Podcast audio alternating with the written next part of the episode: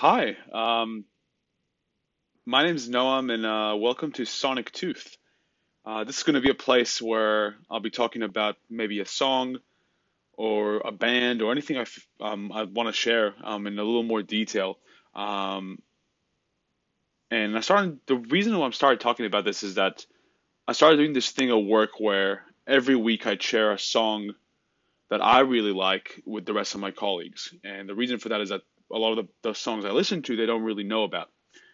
Um, so I started, I sent, I sent them the link and I explained a little bit about the band.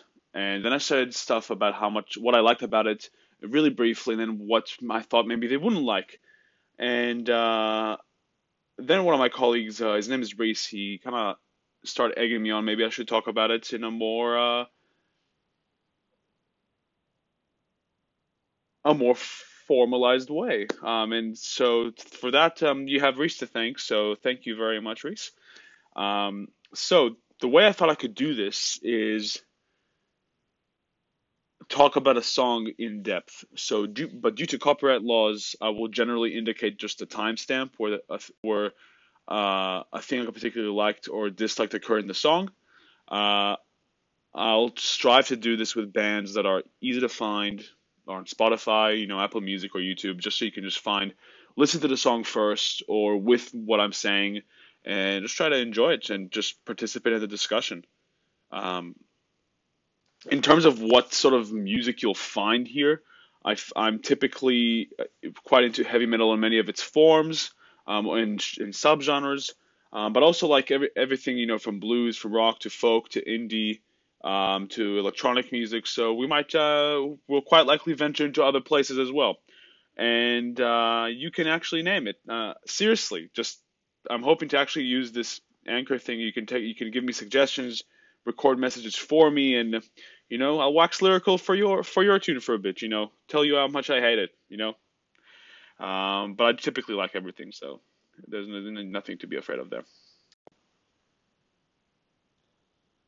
Okay, so we're going to start fast and heavy with uh, Pennsylvania progressive death metal band Rivers of Nihil. Some say Nile, I say Nihil. Um, deal with it. Uh, I got put onto them by a friend of mine, Carlo, who was genuinely surprised I didn't know them already. Um, this would have been um, earlier this year, or maybe even late last year. Um, mainly because they're really similar to other bands like Fallujah or uh, Black Crown Initiate, for those of you who know them. Uh, and I, um, to put it lightly, f- really froth over those bands. They're incredible. So I gave their latest album at the time, uh, Monarchy, because since then they've put out a new album, which is also incredible. We'll maybe a different time we'll talk about a song from there. Uh, and was blown away. So today's song and the first inaugural Sonic Tooth song is my highlight from that album, Sand Baptism. So, uh, so at this point, I'd recommend just pausing me and just going listening to it so you can get in the zone of uh, of Sand Baptism, and then come back and hear what I have to say. Um, or listen to it after. Really, you're the captain of your own ship. Just you do you. Uh, I'll put a little break in here so we can uh, uh, understand where where to come in afterwards. So it'll be a really weird segment that maybe has nothing to do with what I'm trying to do here. Cool, cool. And we're back after that extremely jarring cassette getting jammed transition song, uh, track. Um, you can thank Anchor for that. Um, I swear I'm not sponsoring them. okay, sand baptism. So the song starts off extremely atmospheric. Um, it has this sort of uh, uh, desert vibe, and that's sort of the the tone Rivers of Nihil really try to go for with the whole album. Really, um, immediately there's a bass tone that uh, that really sets the scene. You know, like boom, boom, boom, boom, boom, boom, incredible riff, uh, and you really get the feeling you're in this barren wasteland and there's absolutely no escape from the overbearing sun. And really the title says it all. You're you're having you're getting baptized by the sun.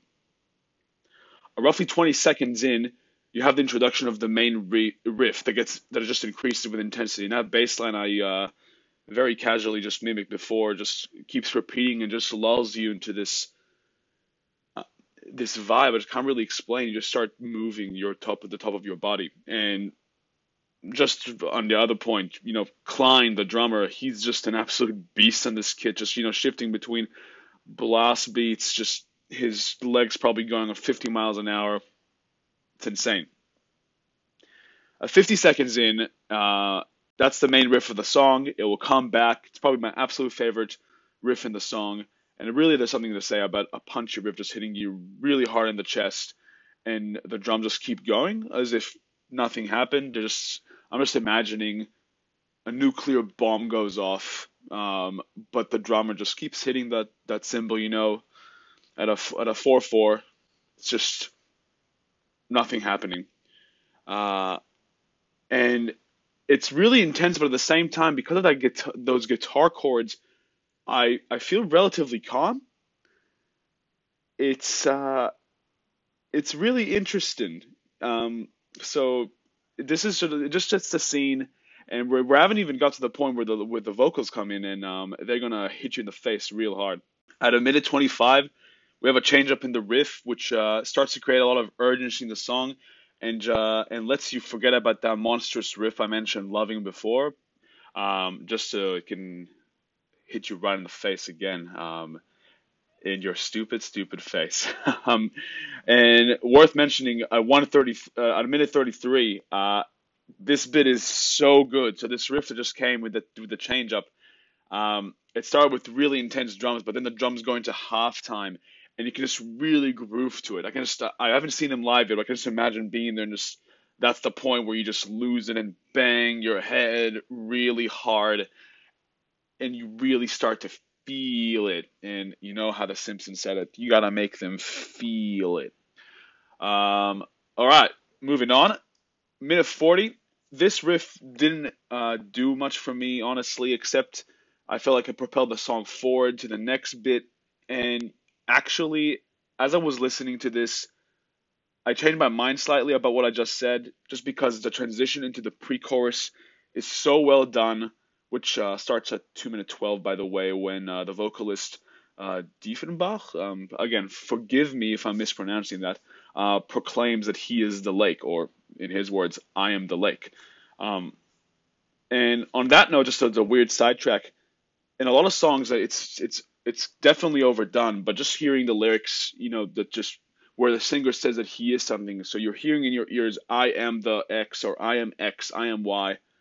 Um, I feel can be really powerful because it just grounds you in that in the song's reality, and it just just takes allows you to just take the song from a different perspective, which I think was very well utilized here.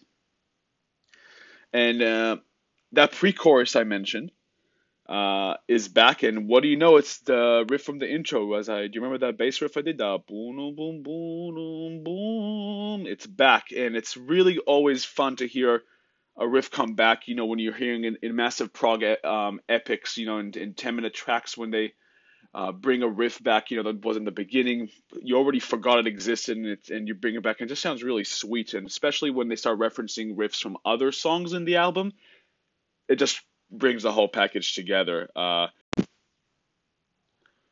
and talking about riffs that come back, the chorus is here, and it's just that crushing riff I mentioned before. You got the drums going a 4 4. You got the nuclear explosion I mentioned of the riffs going really hard. And you got Dieffenbach just going, I am the sun. There's just something so visceral and raw about the whole feeling. You just feel primal and just, you know, you're getting baptized by a massive, massive reactor of energy and heat. Um, and, you know, that's just a, such a pinnacle moment in the track for me that comes back a few times um, and it ends the song as well. Um, the other moment of highlight is at four minutes. There's an incredible solo, just allows just just explores the tonality that was just presented to us here as well. Uh, not to quickly dive into sort of uh, not too deeply into the lyrics. We'll do that more probably with subsequent episodes. Um, but just to touch on something I really like about Rivers of Nihil that they do is that they have a thematic execution. So they have three albums, and so far they've all been into this uh, conceptual cycle of the seasons of the year. They started with their first album, The Conscious Seed of Light, which was about um, spring. Um, Monarchy is about summer, and their latest one that came out um, earlier this year, where Owls knows know my name, is about autumn. Autumn, autumn. And so monarchy is about summer. So you really, you as I mentioned before, that the song is called Sand Baptism. You're feeling like you're in a barren wasteland.